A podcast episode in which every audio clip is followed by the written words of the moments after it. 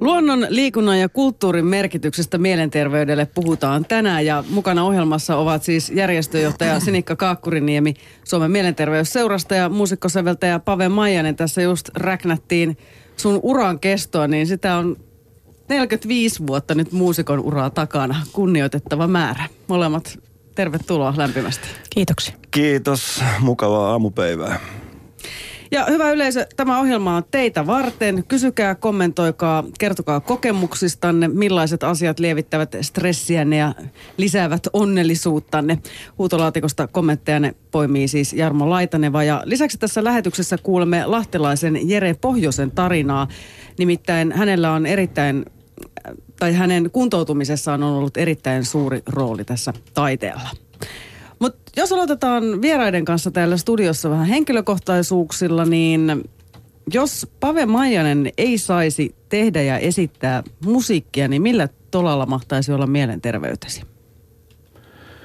Epäilemättä äh, aika, aika heikolla jäällä, niin mä luulen. Kyllä se nyt on ihan selvä juttu, että, että kun on, on tehnyt tätä, tätä hommaa ja ennen kaikkea hommaa, josta pitää suunnattomasti, voisi sanoa suorastaan rakastaa, joka on tietenkin äärimmäisen onnellinen tilanne, niin, niin kyllä mä uskon, että, että ilman tätä, no tämä nyt on arvailua, mutta niin kuin sanoisin, oikeastaan, että, että hirveän vaikea kuvitella jopa.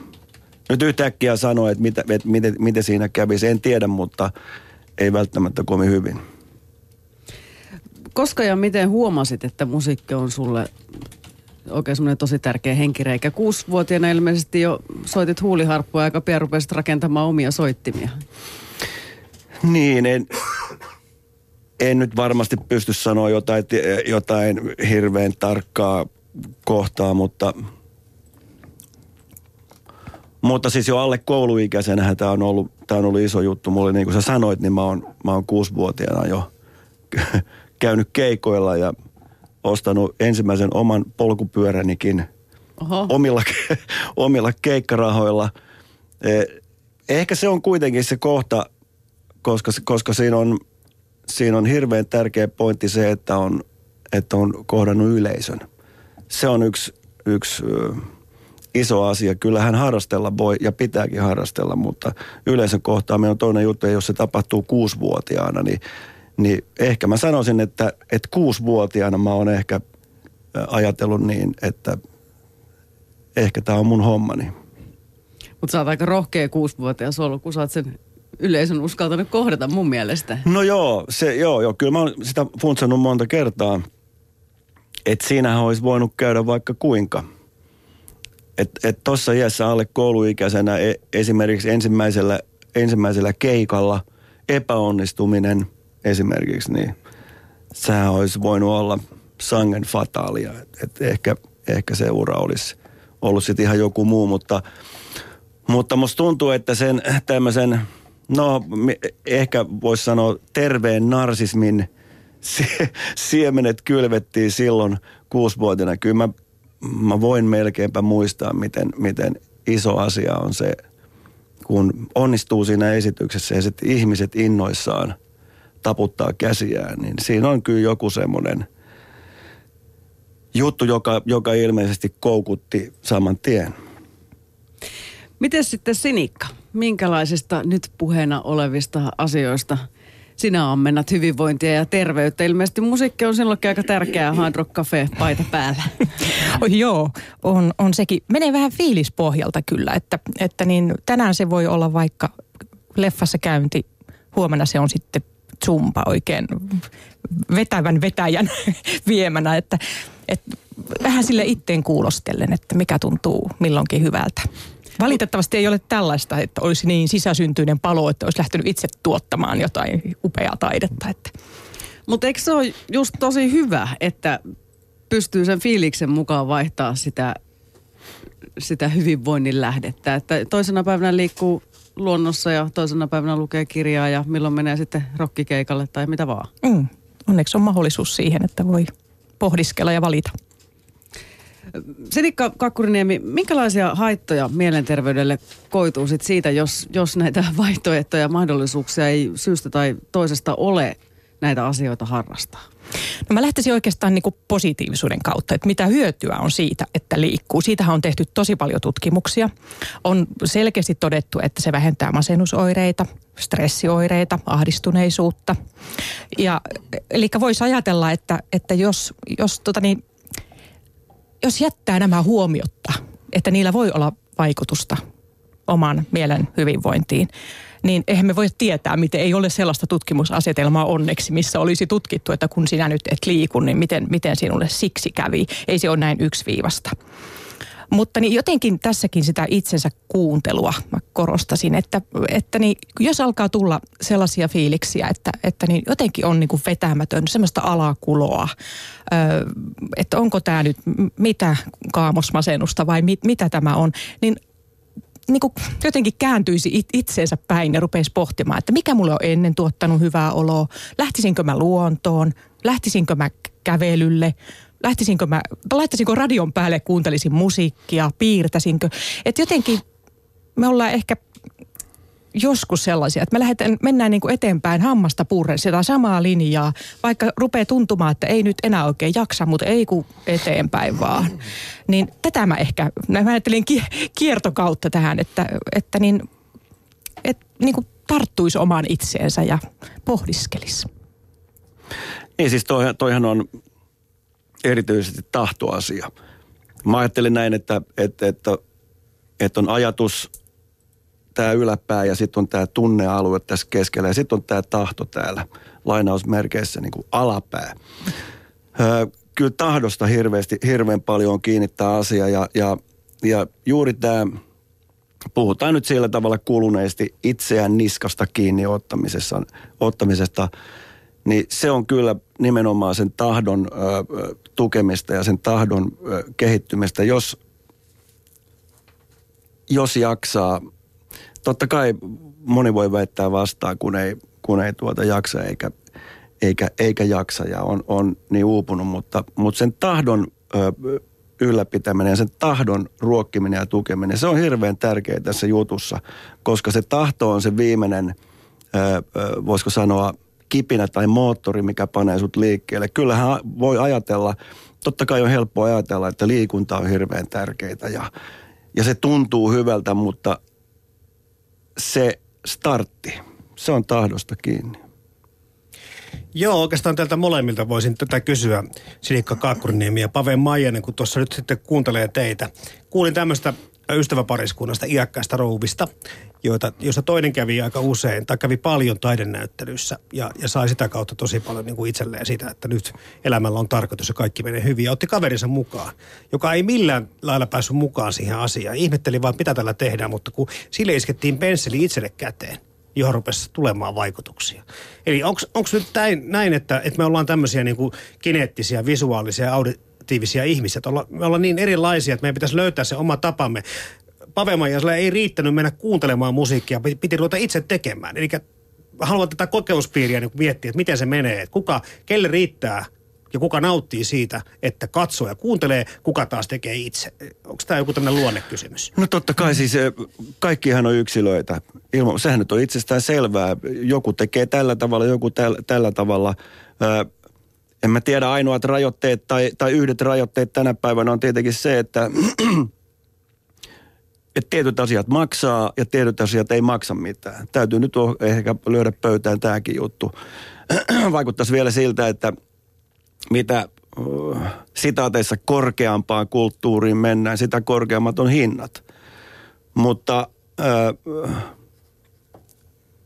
kuten sanoin, yksilöitä on kaikki. Joka, jokaiselle varmaan löytyy, jos sitä tahtoa riittää, niin tapa lähteä tekemään – olkoon se sitten mitä tahansa vesiverityötä tai lenkkeilyä tai zumbaa. Mm. Meikäläinenkin määrittelee Twitterissä itsensä hardrockaavaksi zumbaajaksi. me ollaan tässä Sinikan kanssa selvästi niin kuin hengenheimolaisia. No. Joo. Sen verran siteraisin haastatteluasi, Pave, tuolta Elvis ry nettisivulta. Siellä on artikkeli, jossa toteat näin, että nautin suunnattomasti, kun minulla on oma aikataulu – Olemme äh, ainoastaan Järkkärin kanssa sopineet, milloin show alkaa. Se on mahtavaa. Olen sanonut sovittua pikkuhiljaa senkin, että keikat alkavat viimeistään kello 22. Homma on toiminut ja keikkailusta on tullut koko ajan nautittavampaa. Muusikon työ on aika raskas työ. Miten ylläpidät virettäsi? Onko sulla liikunnallisia harrastuksia? On totta kai. Siis mä oon, mä oon lätkäfriikki ja mä pelaan edelleen harrasta jääkiekkoa kaksi tai jopa kolme kertaa viikossa. Tänä iltana mennään taas mainekkaan Pietari Oilersin jäille tuohon Nordikselle. Silloin varmasti iso, iso merkitys mun, mun olotilaan tänä päivänä. Mä oon kuitenkin 6-3 jätkä. Et, et, kyllä mä uskon, että mä olisin huomattavasti romummassa kunnossa, jos en mä harrastaisi tota juttua. Mä ää, takavuosina myös hiidin paljon, hiihtoa hieno, ehkä hienoin laji, jos, jos funtsataan ää, kroppaa. Ja sitten siinä on kuitenkin siinä hiidossa vielä se, se lisäpointti, että hiidossa on useimmiten hirveän hienot maisemat vielä. Siellä on tämmöinen sielullinen aspekti mukana. Mutta toi lätkä on, lätkä on tämä mun juttu.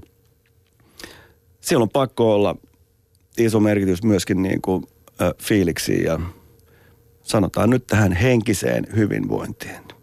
Sidikka Kaakkuriniemi, Pave sanoi tuossa kaksi harrastusasiaa, josta nostaisin esiin sen, että toista tehdään porukassa ja sitä toista tehdään luonnossa. Nämä on varmaan aika merkittäviä asioita.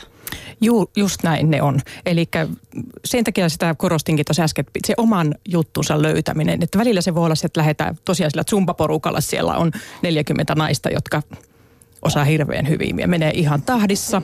Ja sitten siellä on hyvä vetä, joka saa semmoisen ihan flown siihen aikaiseksi. Ja joskus se on sitten sitä, että menee, menee kävelemään tuonne metsään ja, ja istuskelee ja ihmettelee jotenkin sitä oloa. Ja mä vielä tuohon tohon tahtoasiaan, jos voi vielä palata – niin, niin toi on just niin, että se on tahdosta kiinni silloin, kun ollaan ajoissa liikkeellä. Niin kuin mä sanoin, että kun alkaa itsessään huomata, että nyt on niin kuin vetämätöntä, että nyt ei, että mikä tässä nyt mättää. Että silloin kääntyy itseensä päin ja katsoo peilistä, että hei, mikä sulla on. Kun sitten kun jatkaa sitä samaa rataa, sitten alkaa kehitellä itselleen tekosyitä, miksi minä tänään lähde ulos. Ne on ne teko, niitä tekosyitähän löytyy aina. Ja, tota, niin, ja sitten ollaankin jo siinä, että enää enää ei ole niin kuin omia voimavaroja lähteä liikenteeseen. Eikä ajossa liikenteessä tässäkin suhteessa. Mm. Se on hyvä muistutus. Nimittäin seuraavaksi kuullaan lahtelaisen Jere Pohjosen tarina. Hänelle taide on tärkeä osa kuntoutumista. Jere piirtää, maalaa ja pitää näyttelyitä. Tällä hetkellä häntä kiinnostaa varsinkin abstrakti ilmaisutapa, mutta tö- töistä löytyy myös maisemia ja ihan tämmöisiä esittäviä elementtejä. Nuoruudesta Jerelle on jäänyt mieleen purjehdusretket perheen kanssa ja hieman myöhemmin 24-vuotiaana hän lähti, lähtikin sitten merelle pariksi vuodeksi. Se on ihan kiinnostava elämäntarina. Se oli pääasiassa sitä kannenpesua, mutta laivan ohjaamistakin siinä oli ja sitten käytiin semmoinen merimieskoulutus siellä läpi ja, ja, ja kaiken näköistä, että ehkä eksoottisimmat maat varmaan Purma, Papua, Uuskinea ja sitten jossain Australiassa oltiin puoli vuotta ja Etelä-Afrikasta neljä kuukautta ja ja sitten Arabian niemimaalla oltiin ja Intiassa ja Malesiassa. Ja yhteensä varmaan tullut käyty jossain 37 maassa suurin piirtein jo. Ja edelleenkin käyn aina välillä ihan Ruotsin laivalla ja kun ei tarvitse siellä tehdä töitä, niin kyllä siellä lepää, kun katsoo jotain auringonlaskua ja katsoo merta siinä sitten. Kun sitten huomasit, että kaikki palaset elämässä ei loksahda ihan, ihan kohdalleen, niin minkälainen tilanne se oli?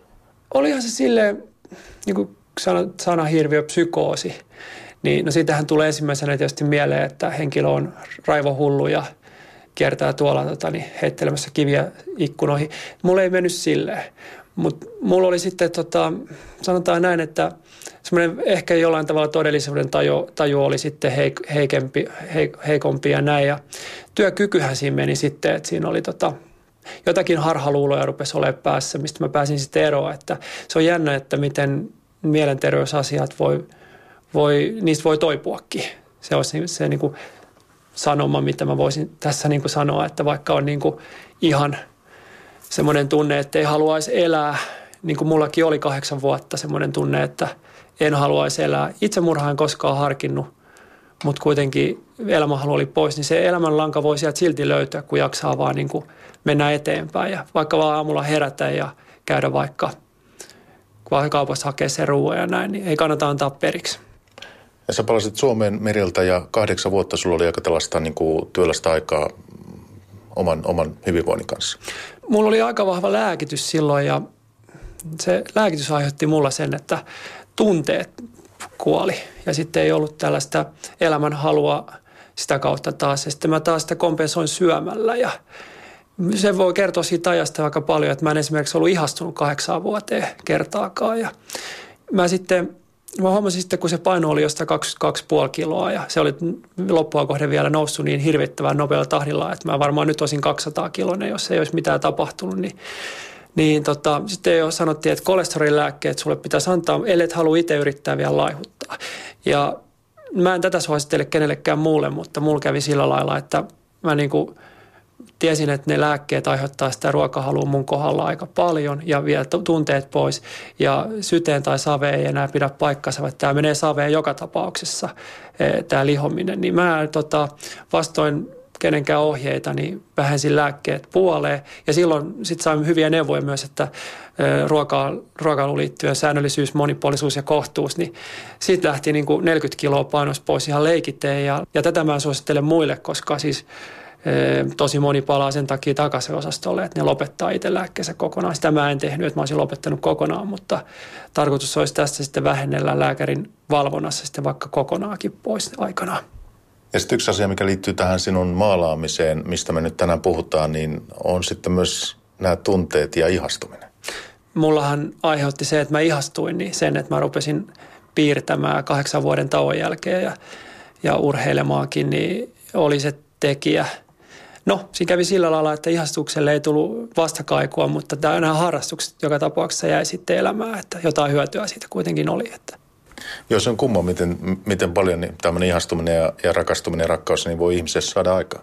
On se, on se. Varmaan aika liikkeelle paneva voima monille asioille. Mä silloin ajattelin, että jos tämä nainen kysyy multa, että mitä sä teet tota, harrastuksena ja mä vastaan, että no mä luen muukalaislegiona kirjoja ja katson jotain Big Brotheria, niin se ei kuulosta hirveän vakuuttavalta. Ja mä rupesin miettimään, että no mitä sä sitten osaat? No kai sä saat piirtää ja oot joskus harrastanut urheilua, niin mä ajattelin, että no loogista on ruveta niitä tekemään, niin sitten on ainakin alibi jonkinlainen alibi.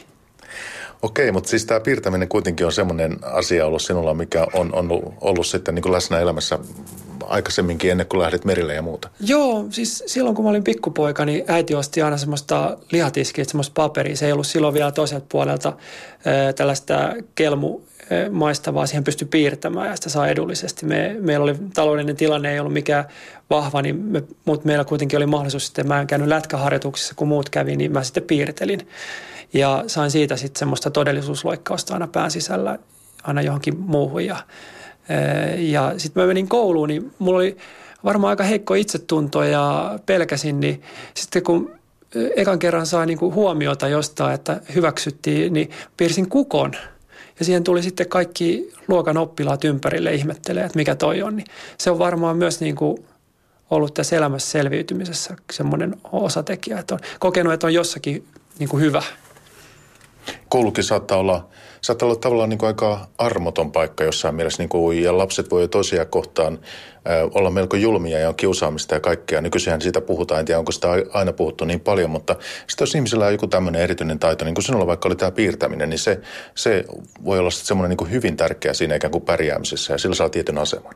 No joo, se on valitettavaa, että, että se näin on, koska jokaisellahan on joku lahja – ja se on valitettavaa, että sitten tämmöiset lahjat, mitkä niin kuin näkyy niin kuin ulospäin, niin niistä saa sitten enemmän huomiota kuin vaikka jos henkilöllä on kuuntelijan taitoja tai jotain, mitä lahjoja voi olla kaikkea, niin ei pitäisi mun mielestä kuitenkaan arvottaa niitä silleen, mutta näin se tässä maailmassa vaan valitettava usein menee, että jos armeijassa joku tulee viimeisenä hiihtäjänä maaliin, niin sille sanotaan, että no sieltähän sä lopulta tulit, vaikka se olisi ollut sille elämän vaikein teko sillä hetkellä. Se eka, joka on hiihtänyt ja tulee ekana maaliin, niin se saa sen kaiken suistutukseen ja näin, että niitä hiljaisia puurtajia, ole ei välttämättä tämmöisiä niin kuin tämän kaltaisia on, niin niitähän ei huomioida aika kovinkaan usein samalla tavalla.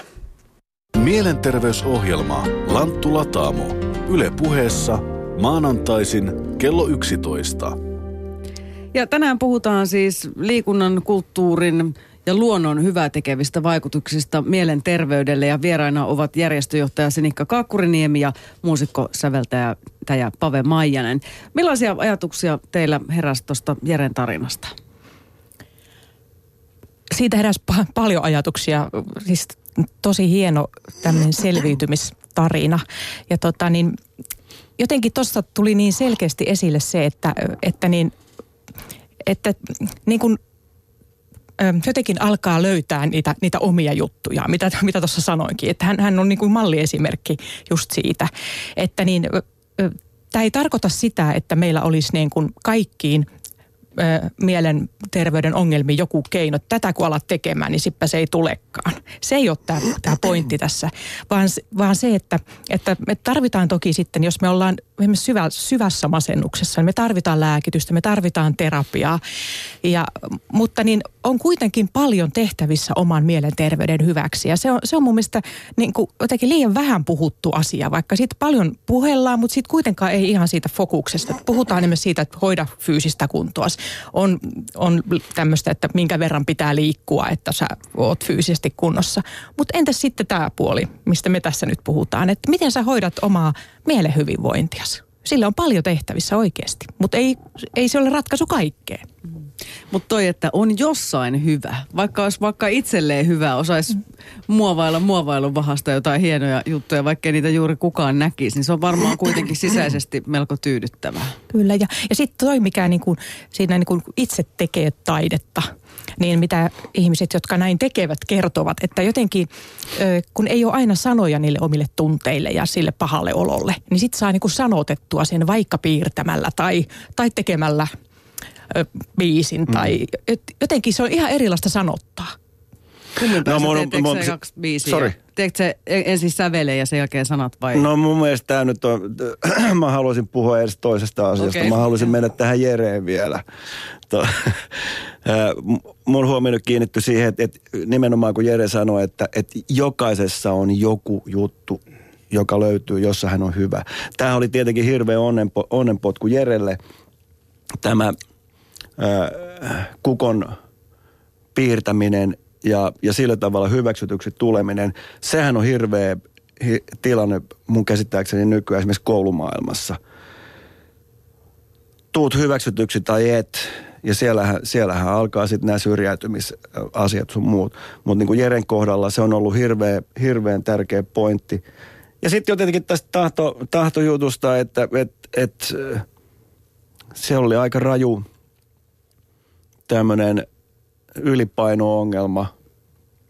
Ja sitten tahdon kautta vaan vähän, en tiedä, peiliin katsomalla tai, tai jolla, jollain menetelmällä, niin se tahto siellä vielä pelaa ja jyllää. Ja, ja tällä tavalla myöskin niin kuin hirveän tärkeä, tärkeä temppu Jeren matkalla, että et, et tulla sieltä muun muassa siitä asiasta pois. Se oli, se oli hienoa. Otetaan tähän tämä medit, meditoi, meditoija nimimerkin kysymys siitä, että joo, tahto on tärkeä asia, mutta hän muistuttaa sitä, että on olemassa kumminkin elämän taustoja ja tilanteita sekä kohtaloita, jotka ajavat ihmisen hengenvaaralliseen merkityksettömyyteen, masennukseen tai ahdistukseen. Nyt tietenkin puhutaan sitten sitä ääriolosuhteista. Mm. Ja siinä ei välttämättä sitten se tahto ole enää mm merkityksellinen. No se on, joo, se on ihmiset ehkä. Joo, mä haluan nyt painottaa sitä, että et, et, en mä ainakaan tässä voi mitään, ää, enkä halua suorastaan niin kuin ruveta antamaan ohjeita ja julistamaan, että näin ja näin ja näin, koska tämä on, on, on totta. Ö, sy, syvä masennus, siihen on, siihen on ainakin mun ihan turha mennä selittämään, että että asiat menee näin. Me keskustellaan tästä, tästä tilanteesta ja, ja, ja emme muuta voi ja yritämme enno, nimenomaan ennaltaehkäistä, ettei, ettei sellaisia pahoja tilanteita tulisi. Sitten Penni on täällä aika kriittinen myös. Joo, taide on merkityksetöntä hänen mielestään. Taide, taiteen tekeminen on koulia tekijän sielua tuoden samalla ulos jotakin viihteeksi kutsuttua. Hän on lähtenyt tälle linjalle ja tässä on... kysellä, että mitä, mitäs pahaa nyt tuossa viihteessä nyt sinänsä. toi on, toi on raju lause. Siis hän on hän on varmaan niin kuin yksilönä ja omassa mielessään niin kuin oikeassa. Mm-hmm. Fine. mikä siinä, mutta kyllä yleisesti, jos nyt näin voidaan sanoa yleisesti, niin kyllähän asia on niin, että kyllä, kyllä taiteella ja kulttuurilla on todella iso merkitys. Se on kohottavaa. Kuka tahansa tai lähes kuka tahansa tietää sen, että tullessaan konsertista, taidenäyttelystä tai, tai nyt mennään vielä tähän liikuntaan lenkiltä, kokee ihan varmasti jonkunlaista kohollaan olemista ja, ja näin se vaan on. Niin, luen Suomen mielenterveysseuran vahvistamon sivuilta, että kulttuuri paitsi edistää mielenterveyttä, se myös merkittävästi vähentää tapaturma- ja väkivaltakuolemia, sydän- ja verenkiertoelimistön sairauksia sekä aivohalvauskuolemia. Sinikka Kaakkuriniemi ja sitten vielä vähän jotain muutakin. Joo, aika komea, komea lista on. Mä tuosta viitaten tähän Pe- Pennin, vai mikä oli hänen nimensä, kommenttiin, niin tuota, jotenkin tätä niin kuin, tämän niin kuin tason, ei tason, vaan niin kuin kulttuurin ja liikunnan sanotaan tässä kohtaa kulttuurin niin kuin arkipäiväistämisestä. Että niin, on selkeää, että, että toiset tykkää oopperasta, toiset tykkää taidennäyttelystä, toiset tykkää tästä musiikista, toiset tästä. Et jotenkin, että se, sitä hienoa kulttuuria on, on se kaikki, mikä, mikä niin kuin virittää sinun fiilistasoa paremmalle ja, ja antaa sulle niin kuin keinoja jotenkin käsitellä asioita tai ehkä hetkeksi mennä niin kuin johonkin toiseen elokuvan maailmaan ja jotenkin elää sitä. Että mun mielestä voi olla, että joku taide jonkun mielestä niin kuin on, on merkityksetöntä, että mit, mitä toi nyt on. Niin kuin Pave sanoi, että fine. Mutta tota, mulla on yksi esimerkki semmoisesta, niin että miten – mitä mä nyt, ö, tiedän tällaisen nu, nuoren naisen, joka, joka niin, alkoi kokea, että kun ei saa niin kuin elämän ar, arjen asioista oikein niin kuin irti. Että kaikki puhuu, että no, elää hetkessä ja nauti arjesta ja elämän pienet asiat. Ja no entäs kun alkoi olla sellaiset fiilikset, että mä en näe enää mitään tämmöisiä asioita, että kaikki on yhtä harmaata mössöä, niin, niin, tota, niin hän alkoi kuvata, valokuvata mm arjen pieniä iloja. Oli se sitten vaikka leskelehti tai oli se sitten mikä tahansa. Ihan kerätä tällaista niin kuin valokuvaa-albumia itselleen. Että miten paljon päivässä oli, oli sitten, tuli kotiin, niin lapset olivat korjanneet astiat pois pöydältä. Hän otti siitä kuvan. Tämä oli pois. Ja tätä mm. kautta hän niin kuin alkoi tajuta, että hei oikeasti, aika paljon pieniä asioita. Ihan mahtava idea.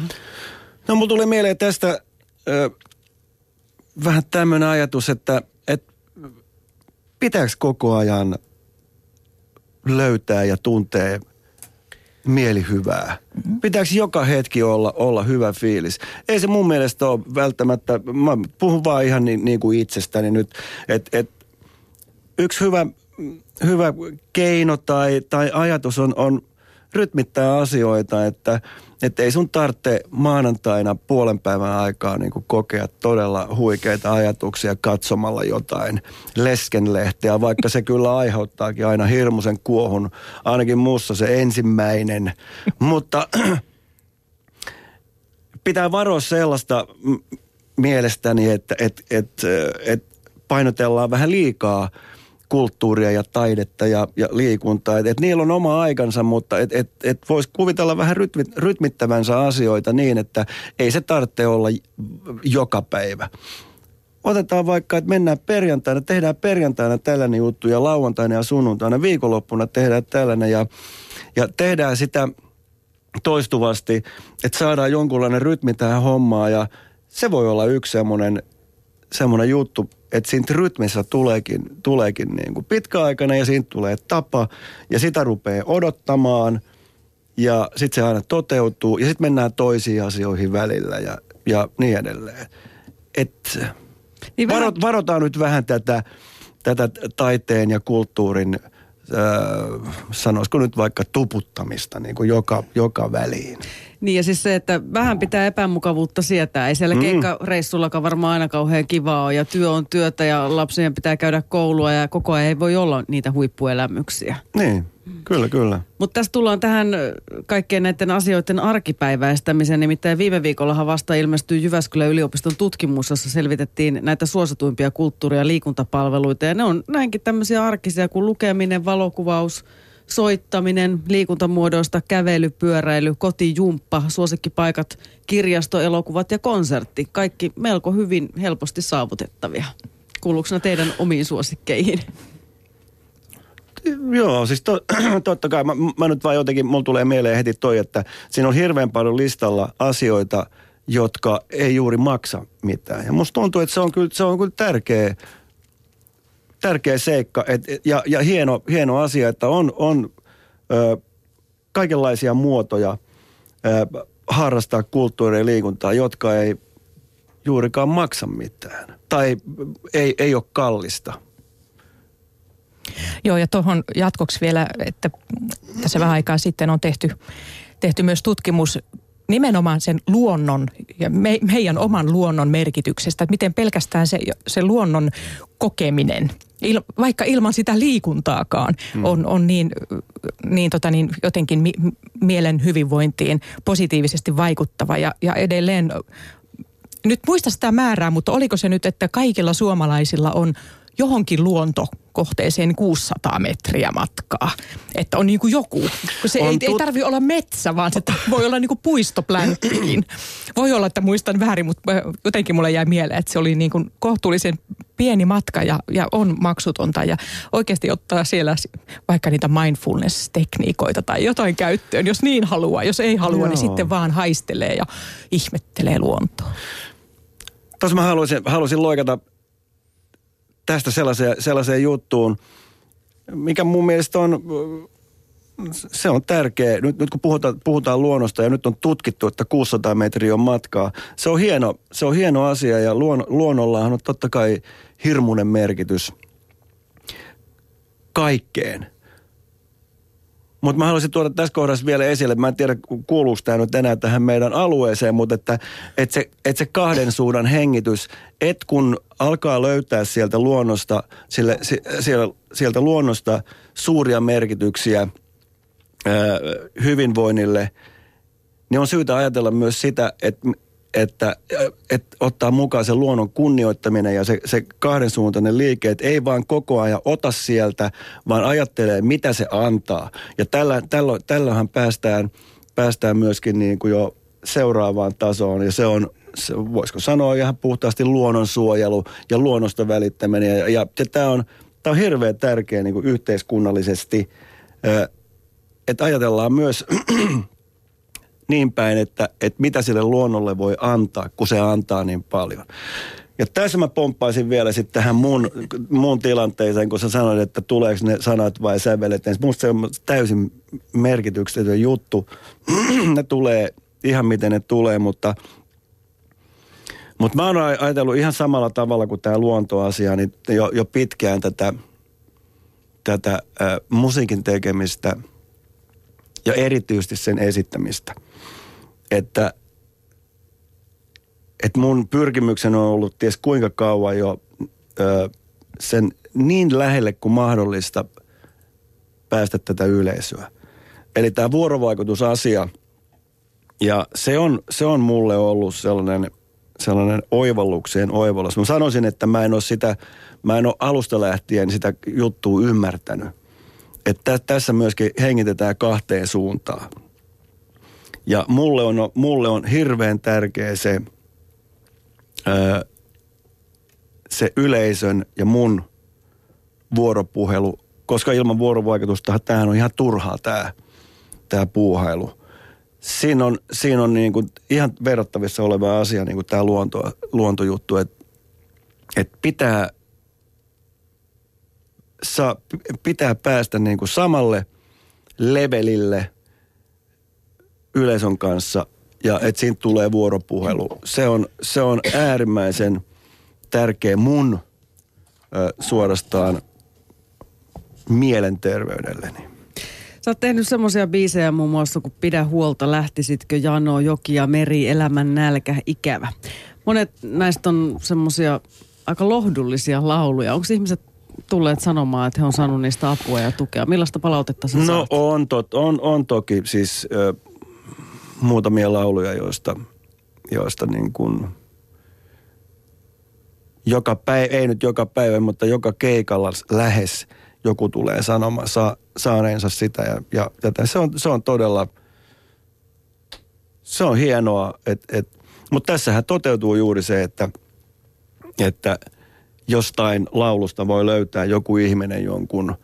Ja nämä on, nämä on tilanteita nyt, nyt tietenkin, jossa, jossa kuulija on päässyt lähes poikkeuksetta jonkunlaisesta masennustilasta ylöspäin. Totta kai se on hienoa kuulla, että, että, että tällaisia juttuja tapahtuu. Mutta se, se lähtökohta, miksi mä oon näitä lauluja tehnyt, ei ole ollut kyllä se, että tehdäänpäs tästä nyt lohdutusralli ihmisille, vaan ne on, ne on mun omia ajatuksia. En, en mä tiedä, onkohan mä ehkä ajatellut auttaa itseäni. Mä en kyllä koe, että, että, että mulla olisi ollut erityisiä ö, masennuksia, ei ainakaan syviä. Mä oon aika sangviininen jätkä. Mähän on, on mennyt pitki seiniä periaatteessa koko ajan. Et, et se ei ole ollut se syy. Ne on, enkä mä edes tiedä, minkä takia tuollaisia lauluja on syntynyt. Mutta Se on se Loppu- luovuuden mysteeri. No joo, niin. lopputulos on kuitenkin se, että et, et, et, monet ihmiset on saanut niistä jotain, jotain apua ja totta kai mä oon nöyränä kiitollinen. Minkälaisia kokemuksia kuulijamme ovat musiikista, luonnosta ja liikunnasta oikein saaneet? Jampe. Tässä napatti heti kiinni tuosta, mitä Pave kerroit. Hyvä mm. pointti Pavelta. Kaikki ilmainen tekee hyvää. Elämän parhaat asiat ovat yllättäenkin ilmaisia, kuten rakkaus, musiikki, luonto, mm. yhteiskunnan sosiaaliset innovaatiot, kuten kirjasto ja radio pelastavat monta kertaa päivän täällä. Kyllä, Tulee kyllä. vuodatusta. Ähm, joo, ja sitten täällä vielä, äh, että isäni oli sodan jälkeen yksi Ruotsin Savotolla ja uupuneena kämpille. Hän kertoo, että ilman Malmsteenia ei olisi jaksanut työtä tehdä ollenkaan. Että kiitos sitten sinne vähän jälkikäteen lähtee.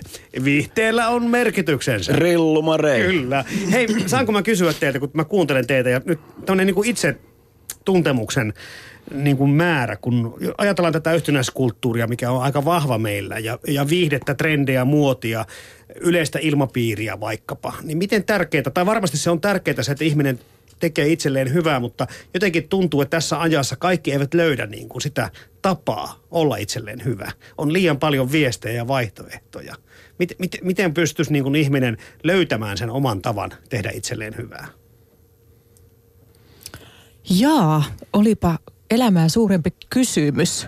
Minä kehotin siihen kovin, että pitäisi niin kuin jotenkin tutkiskella omia, omia fiiliksiä ja miten ne niistä sitten löytäisi. Jotenkin, auttaisiko siinä sellainen niin kuin, äh, avarakatseisuus, että ei lähtisi tuomitsemaan mitään ennen kuin on oikeasti selvillä, mistä on kyse.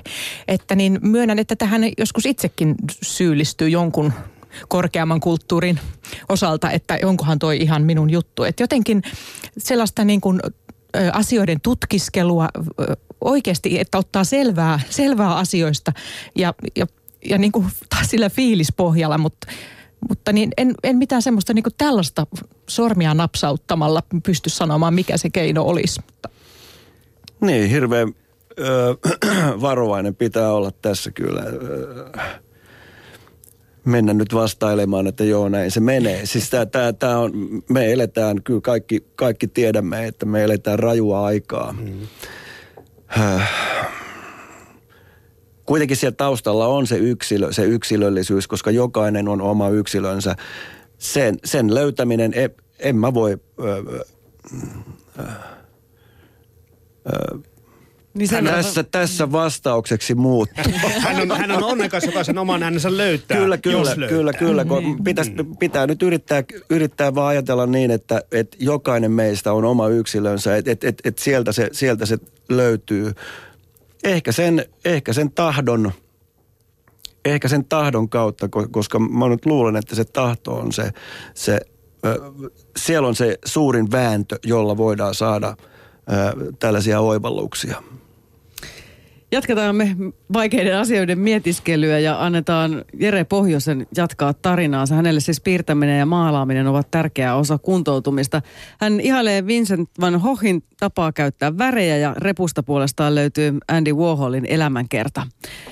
Mutta vaikka tämä piirtäminen ja taiteilu on tosi tärkeää, niin sairauden takia Jere piti piirtämisessä kahdeksan vuoden tauon. Silloin kun mä alo- aloittelin sitä kahdeksan vuoden tauon jälkeen, se tuntui samaan aikaan niin kuin semmoiset niin kuin jotenkin, että menisi johonkin synkkään metsään, missä ei niin kuin näe mitään. Että onko tässä niin kuin, vähän niin kuin so, sohis tyhjää, että onko tässä niin kuin mitään järkeä tässä hommassa. Mutta se on jännä, kun saa niitä ensimmäisiä askeleita otettua ihan mikä asia varmaan melkein hyvänsä, niin se vie taas se liikeenergia, synnyttää lisää liikeenergiaa ja se vie eteenpäin. Ja nyt niitä on sitten tulee koko ajan enemmän ja enemmän niitä töitä näköjään. Täytyy välillä vähän. Nyt mä teen niin kuin kaksi tuntia illassa tosin vaan, kun olen kuntoutuja, että en pystyisi mitään kahdeksaa tuntia tekemään, mutta mä oon tästäkin iloinen, että on tämmöinen harrastus. Jos tämä on vielä mun kymmenenkin vuoden päästä tämmöinen harrastus, mistä saa iloa, niin se on jo voitto itsessään. No minkälaisia töitä sä tänä päivänä teet? No ne on vähän tämmöisiä kaikenlaisia, että siinä on fantasiatyötä ja sitten siinä on äh, kupismia, surrealismia, kaikenlaisia genrejä on tullut tehtyä, että monenlaista. Että ehkä se on sitä mun seikkailijapuolta, mikä mulla oli silloinkin varmaan, kun mä lähdin sinne merille ja muualle, että, että oli tota, nyt siitä jäi sitten vaan kaikesta käteen tämä vaan tämä suti, mutta mä ehkä sit sillä, sillä sitten pyrin seikkailemaan jotenkin samaan aikaisesti. Veikkaisin, että siinä on joku tämmöinen ulottuvuus.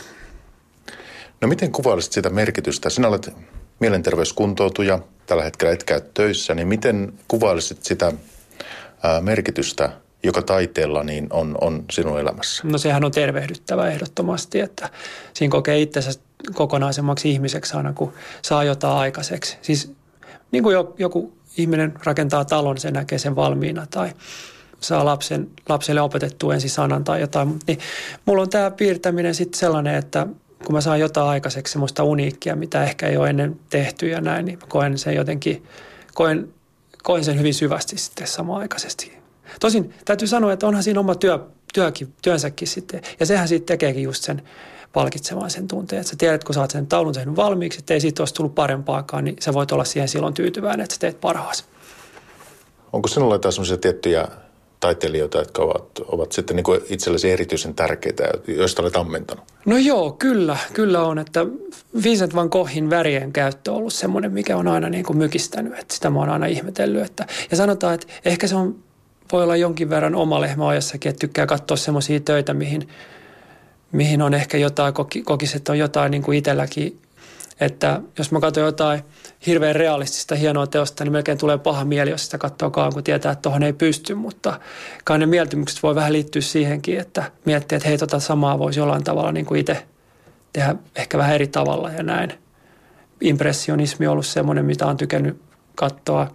Kyllä mä tykkään Picassosta ja just näistä tämmöisistä ihan kupissisistakin töistä ja näin, että – ei ole semmoista niin kuin yhtä, mitä mä lähtisin apinoimaan kuitenkaan. Että se on se värien käyttö, mikä siinä vankohilla on, niin se on, se on aina my- mykistänyt. Mutta sinua kiinnostaa nimenomaan niin perinteiset maalaukset ja tämän tyyppinen, että et ole lähtenyt tekemään vaikka videoteoksia tai muita? En ole, en ole lähtenyt. Että, tota, ei ole kyllä käynyt mielessäkään, että sen kaltainen. Enkä varmaan, mä en tiedä, olisiko, olisiko mulla rohkeuttakaan vastaavanlaiseen, että laittaisi jonkun punk-bändin kasaa. Mutta mulla on kavereita, jotka esimerkiksi tota, niin, tekee näissä piireissä Lahdessa on esimerkiksi yksi bändi, bändi Kupari, niin, jotka on nyt osallistunut aina välillä tuonne rockin noihin semmoinen moniäänirock-tilaisuuteen Helsingissä, ja, joka on nyt täällä Lahdessakin. Ja mä jätän sen niille taitavammille sitten sen puoleen. Mutta kuvataiteen kentältäkin voi ammentaa niin, kaikenlaista niin, niin. Niin tällaista visuaalista juttua. Että... Kyllä, kyllä. Siis nyt just luen tota Andy Warholin elämänkertaa ja en tiedä, voisiko sieltä saada jotain, jotain innokkeita, mutta jotenkin mulle tämä tämmöinen niin kuin yksinäinen puurtaminen täällä omassa kotona niin, että tässä on musiikki soi taustalla, tässä saa tehdä kaikessa rauhassa ja ei ole sen ihmeempiä muita kuin se kynä ja paperi tai näin, niin on ainakin toistaiseksi ollut se, mutta täytyy laittaa korvan taakse, en tiedä. Miten niin oman kokemuksesi ja perspektiivisi puolesta niin voit, voit sanoa sellaisille ihmisille, jotka ehkä parikymppisenä ovat ovat siinä tilanteessa, kun, kun sinä olet aikoinaan ollut ja sen jälkeen ja, ja on tullut, tullut mutkia siihen omaan matkaan ja mielenterveyteen ja, ja ovat niin kuin sen prosessin alussa, niin, niin minkälaisia vinkkejä ikään kuin sulla voisi olla, mitä heille voisit sanoa? No se tietysti sanon heti ensimmäiseksi, että älkää antako periksi, että elämä voittaa aina, vaikka se tuntuisi hyvin monotoniselta ja menetetyltä se koko oma maine ja muu tämmöinen saattaa tulla ekana mieleen, että kun mä kuitenkin huomaan, että nekin asiat voi kääntyä voitoksi, että niistä voi jopa ammentaa jotain semmoisesta hulluista jaksoista elämässä, niin tota, ei mul, mulle ei oikeasti, mä en niin osaa sanoa, miten elämää pitäisi elää, että olisi mitään semmoisia neuvoja, että sen enempää, kun löytää sen oman sisäisen ääneen että jos nyt jotkut rupeaa esimerkiksi, että sä oot masentunut ja rupeaa sanomaan, että sun pitää nyt lähteä urheilemaan ja jos tuntuu, että se ei toimi, niin älä lähde, olisi mun neuvo. Ja taidehan on sikäli hyvin herkullinen asia, että tässä voi niin kuin käyttää hyväkseen kaikkia niitä elämänkokemuksia, mitä ihmisellä on. Kyllä, kyllä se näin on. Se on, siinä, se on ihan totta, että varmaan tässä alassa siitä voi, voisi olla jopa hyötyäkin. Jos on jotain semmoisia vähän erikoisempia kokemuksia, niin se, jos sitä pystyy kuvailemaan jotenkin, niin se voi olla tietysti aina jonkinlainen uusi, uusi ö, kulma. Mielenterveysohjelma Lanttu Lataamo. Yle puheessa maanantaisin kello 11. Jere Pohjoisen töihin voi tutustua helsinkiläisessä Hyvän mielen galleriassa vielä tämän viikon tiistaina, keskiviikkona ja torstaina. Jereä kävi jututtamassa Mikko Jylhä. Ja tuosta tahdosta jo puhuttiinkin aika paljon ja siitä, että jokaisen olisi hyvä löytää se oma juttuunsa. Mutta puhutaanko nyt vähän sitten siitä harrastamisen hinnasta ja siitä, että voisiko yhteiskunta, valtiovalta, kuka voisi tehdä jotain sen eteen, että kaikilla olisi mahdollisuus jotakin mieluista asiaa, itselle mieluista asiaa harrastaa? Sinikka. Joo, no toki meillä, äsken tuossa puhuttiinkin, meillä on paljon, paljon sellaista, mitä voi tehdä ihan, ihan ilmaiseksikin. Ja onhan, me, onhan meillä kunnallisia liikuntapalveluja ja, ja vaikka uimahallit, mitkä ei ihan, ihan äärettömän kalliita ole. Että toki niitä on, on mutta ehkä, ehkä tässä kohtaa yksi, mikä, mikä voisi olla, mitä voisi lisätä, on on näiden, palve, tai näiden palveluiden ja sen taiteen saavutettavuus. Eli meillä on, meillä on paljon ihmisiä, jotka ovat, ovat vaikkapa vannusten palvelutalossa tai, tai sairaalassa, missä tahansa, jonnekka pitäisi viedä sitä taidetta eri muodoissa. Ja yksi esimerkki on kiertuen näyttämö, mikä Jussi Lehtosen kanssa tuossa viime viikolla keskustelinkin siitä, että, että mitä, mitä hän on niin kuin kokenut, että mitä, mitä kumpikin osapuoli saa. Niin kuin Pave sanoi, että se on molemmin puolista, niin hän minusta kuvasi hyvin, että, että ensinnäkin se on sitä niin kuin tasa-arvosta kohtaamista niiden ihmisten kanssa. Että ei, ei olla, ei olla niin kuin mitenkään arvotettu sitä, sitä kohtaamista, vaan mennään sinne vaikka kehitysvammaisten ö, johonkin laitokseen. Ja, ja jotenkin sen hän koki tosi tärkeänä. Ja tietenkin sitten sen ihan, että, että saadaan ihan uudenlaisia elämyksiä, että sa, he saavuttavat sellaista, mitä eivät muuten saavuttaisi. Mutta myös hän korosti sitten niin kuin taiteilijoiden omaa voimaantumista. Että se on ihan äärettömän hieno se, sit kun saa jotain pieniä, pieniä palautteita tai isoja palautteita siitä, siitä että niin, kohtaamisesta. Ja sitten vielä liikuntaan ja saavutettavuuteen semmoinen pointti, mitä mitä me on nyt mielenterveysseurassa tehty liittyen näihin hyvän mielen metsäkävelyihin. Eli tota niin, me ollaan tekemässä kaikista vuoden ajoista sellaisia virtuaalisia metsäkävelyitä ja toivotaan, että kun ne kaikki on valmiina, että niitä sitten imuroitaisiin tuolta meidän nettisivulta ja, ja tota niin, näytettäisiin vaikkapa niille, jotka haaveilevat sinne, sinne metsään menemisestä, mutta eivät sinne sitten pääse, että hyödynnettäisiin sitä se on aika hieno ja ihan kesken työpäivänkin mennä metsäkävelylle viideksi minuutiksi, niin kyllä ehtii. Niin. Hyvin. Hieno idea, joo. Kyllähän sitä on puhuttukin, että tämmöiset niin kuin rauhoittavat maisema, tai tämmöiset hienot jotkut maisemakuvat, niin saattavat toimistossakin rauhoittaa ja ihan hetkeksi viedä sen ajatuksen jonnekin muualle niistä stressaavista töistä. Ja se on ihan hyvä asia, että ne ajatukset mm. välillä lähtee jonnekin muualle. Kyllä. Pave Maijanen, vielä palaisin siihen, kun sanoit, että sulla on kanssa tosi tärkeää se, että oot sen yleisön kanssa Välilöissä. Välilöissä, niin, niin. onko sulla tässä viime aikoina jäänyt mieleen jotain semmoisia palautteita, mitkä olisi erityisesti koskettanut tai lämmittänyt sydäntä? On useita. siis ö, kyllä mun, ky- kyllä mun esitykset on, on, on jollain tavalla se, kun mä oon kiinnittänyt huomioon tähän asiaan jo monta, ja siis monta vuosikaudet. Että et se temppu pitää aina keksiä jokaisella keikalla, että et saa sen näkymättömän suojakilven rikottua ja pääsee keskustelemaan yleisön kanssa. Ja siitähän koituu ainoastaan hyvää. Niin, niin se on se, on se vaikuttavaa. Nyt, no, mä olin viime torstaina Tampereella Viinikan kirkossa yhteisvastuukeräys keikalla.